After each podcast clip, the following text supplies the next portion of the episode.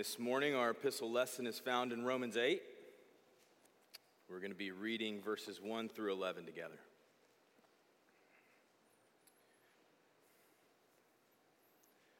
There is therefore now no condemnation for those who are in Christ Jesus.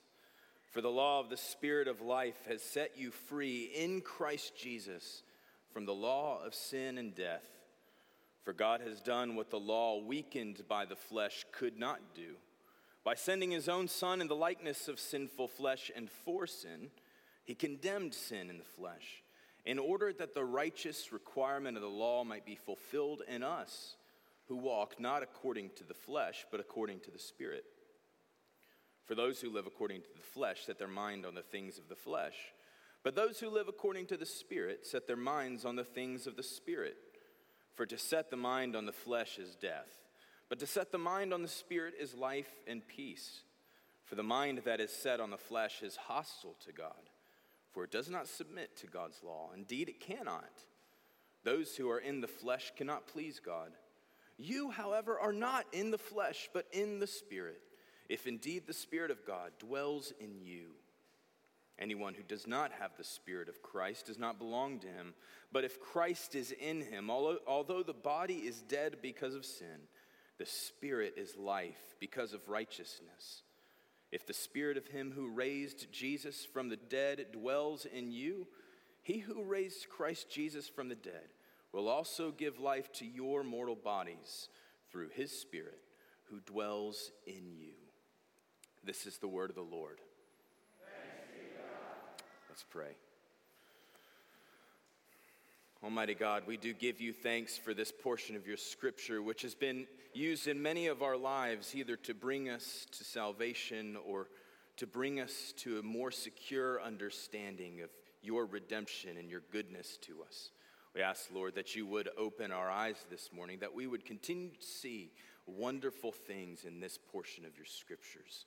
We ask in Jesus' name. Amen. When I was in college, I had a particularly difficult semester my sophomore year. I was struggling personally, wondering why God felt so far away, so distant. I had finally settled into a church and I had grown close to the college pastor there. We spent regular time together that year, but the church I was attending was having unfortunate financial problems and they couldn't keep all of their pastors on staff. So my friend drew the short straw, and he had to resign. So you can imagine my frustration, my loneliness. The person I felt closest to was being forced to find another job in another city. But not only that, back at home, my family was undergoing some unfortunate turmoil. One particular family was family member was spoiling relationships among other family members, particularly for my parents.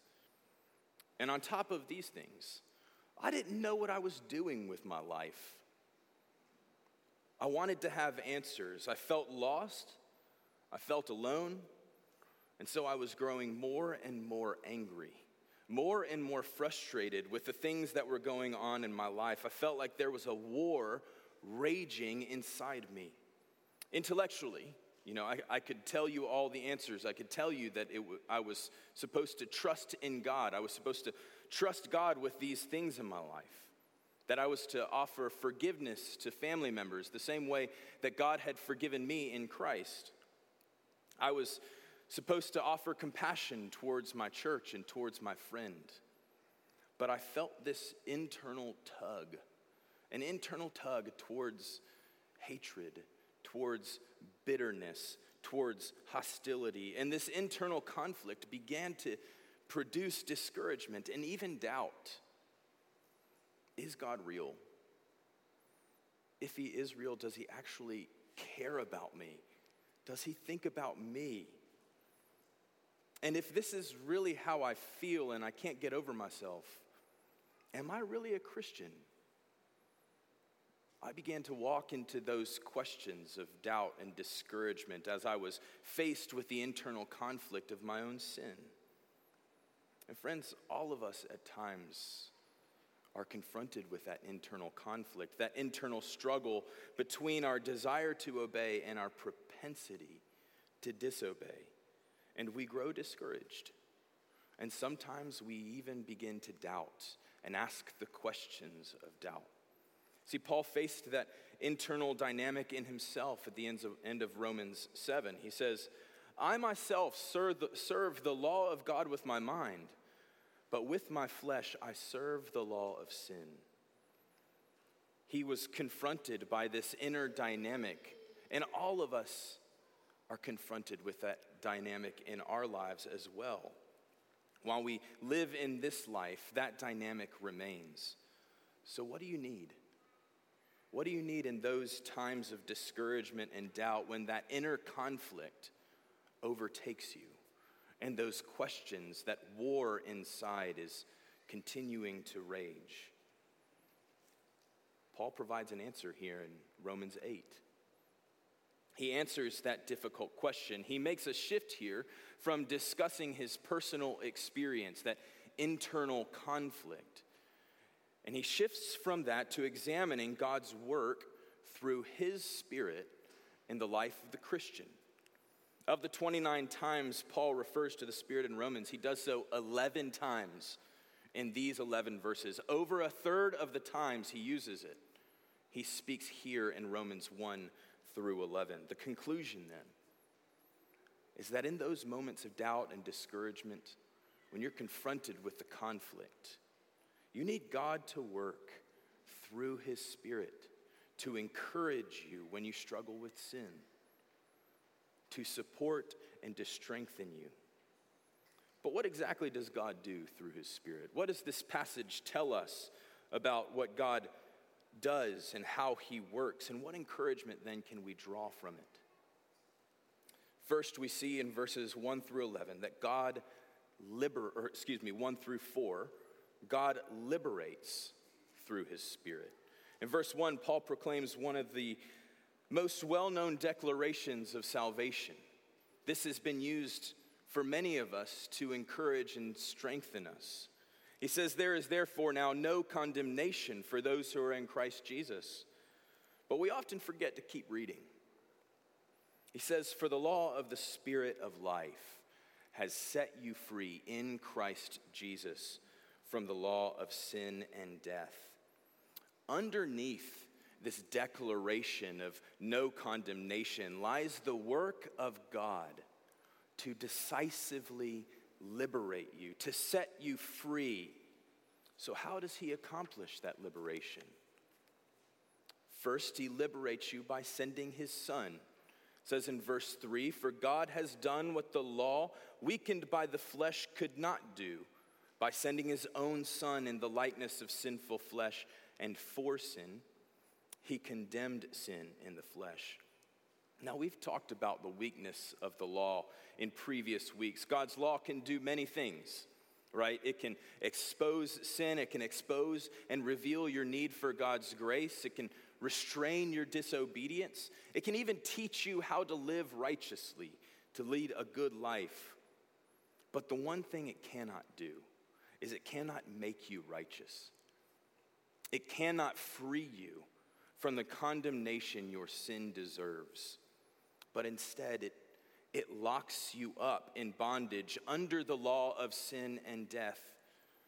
So, friends, God has to intervene. God has to intervene to do what the law was powerless to do, to liberate you from the condemnation due for sin. And he intervenes by sending his own son in the likeness of sinful flesh and for sin. That phrase, the likeness of sinful flesh, is a reference to the incarnation of Christ.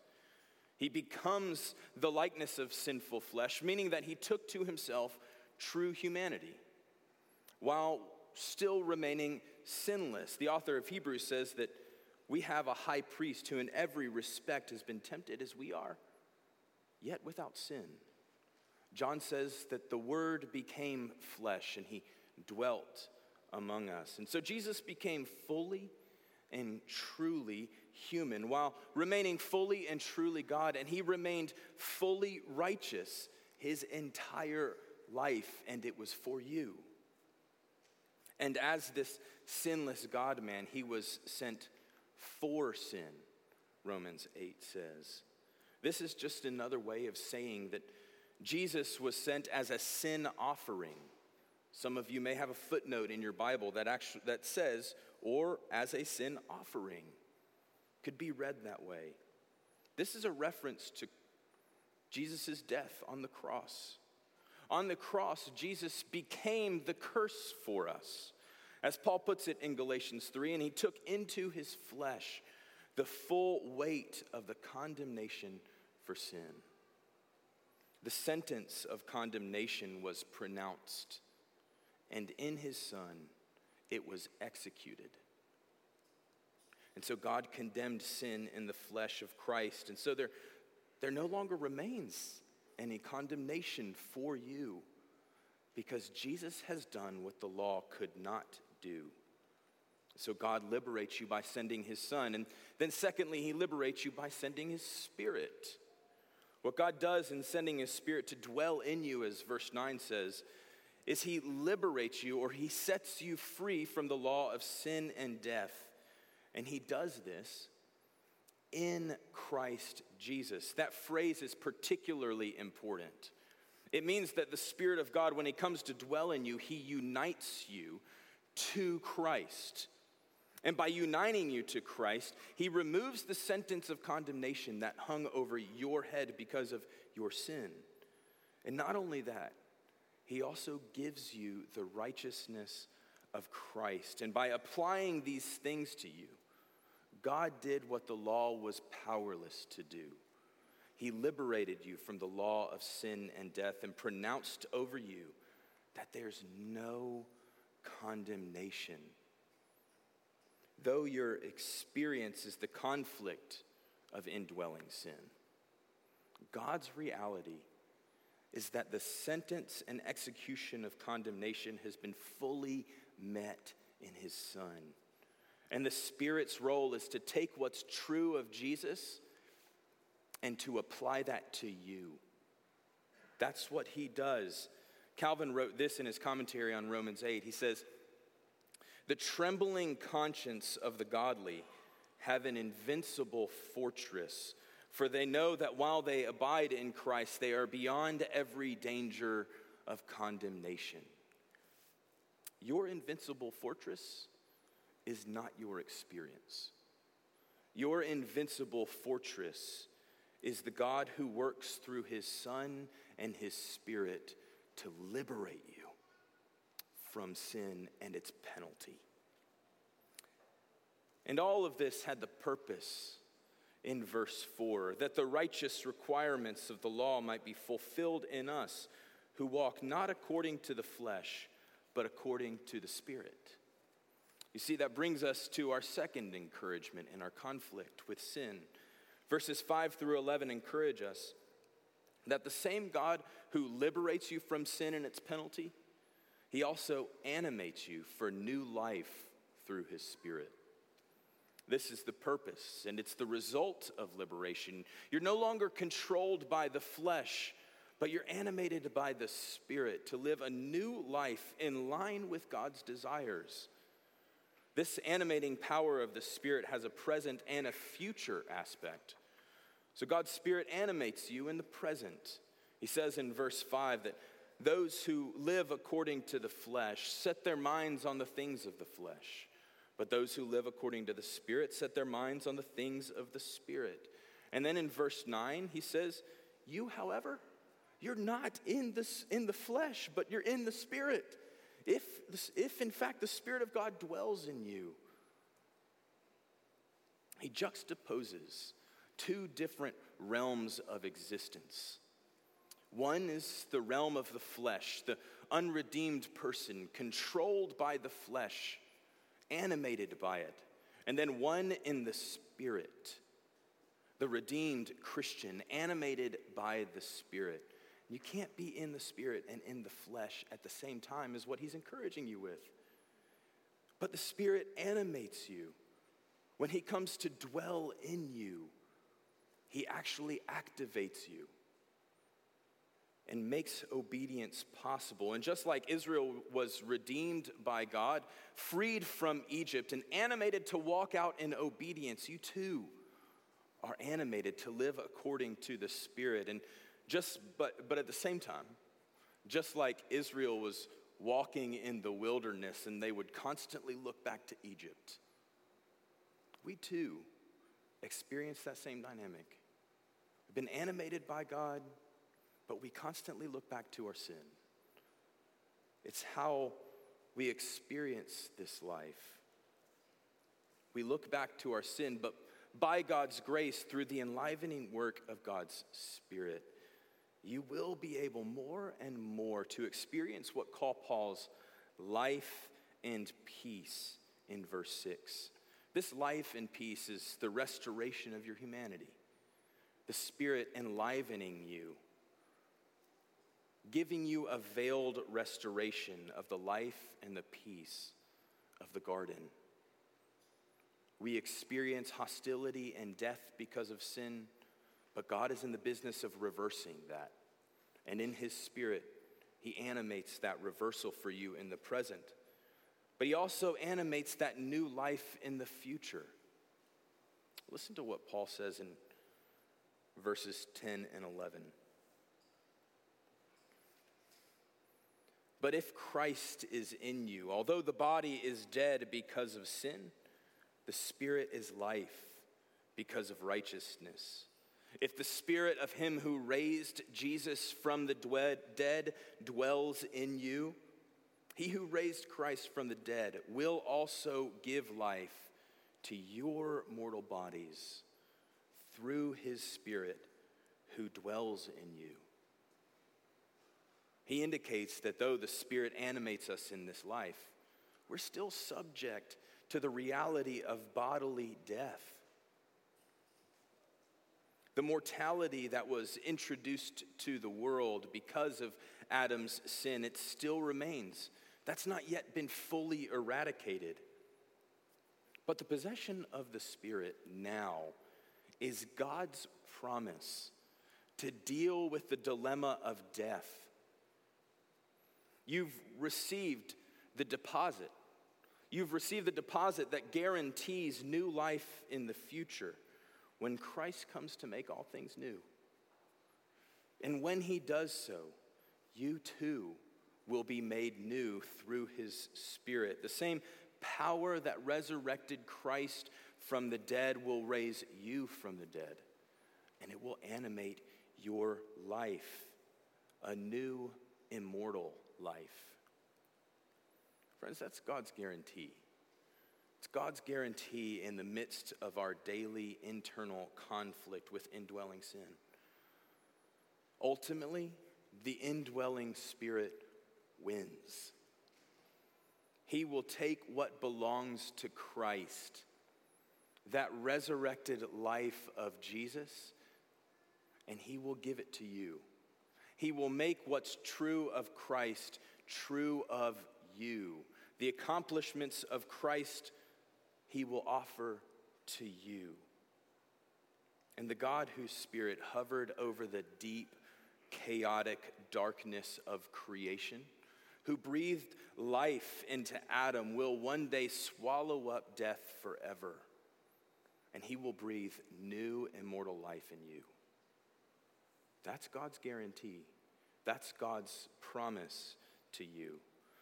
So, friends, in your struggle with sin, when you grow discouraged and you begin to doubt, stay sensitive to God's activity in your life because He's the one who works through His Spirit to empower you.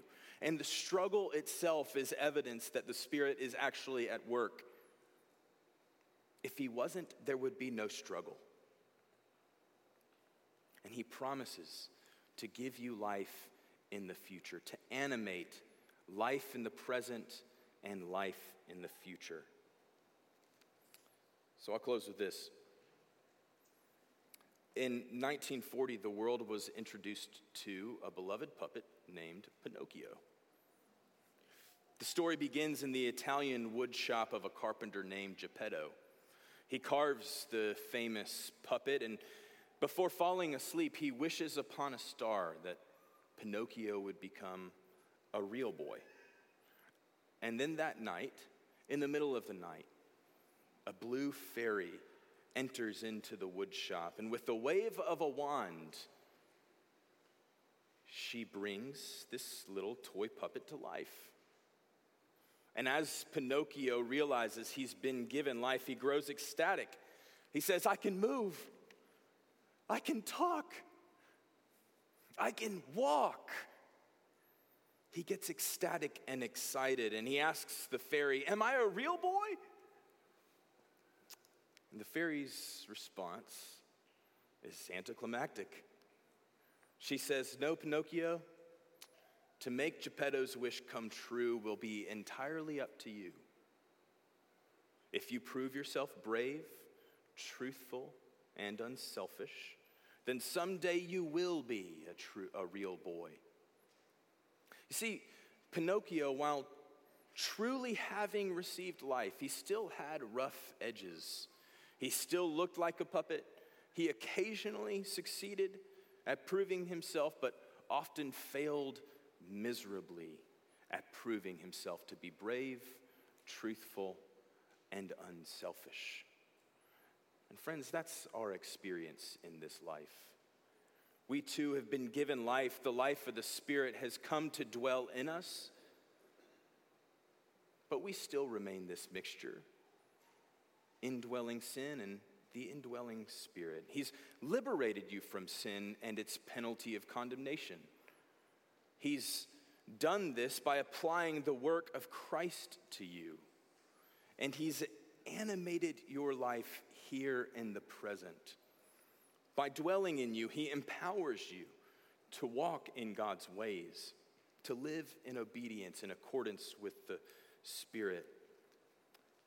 And by making you His dwelling place, He guarantees that He will animate your life in the future resurrection from the dead. You will someday become a real boy. You will someday become truly human. But unlike Pinocchio, friends, it is not entirely up to you. It's not up to you.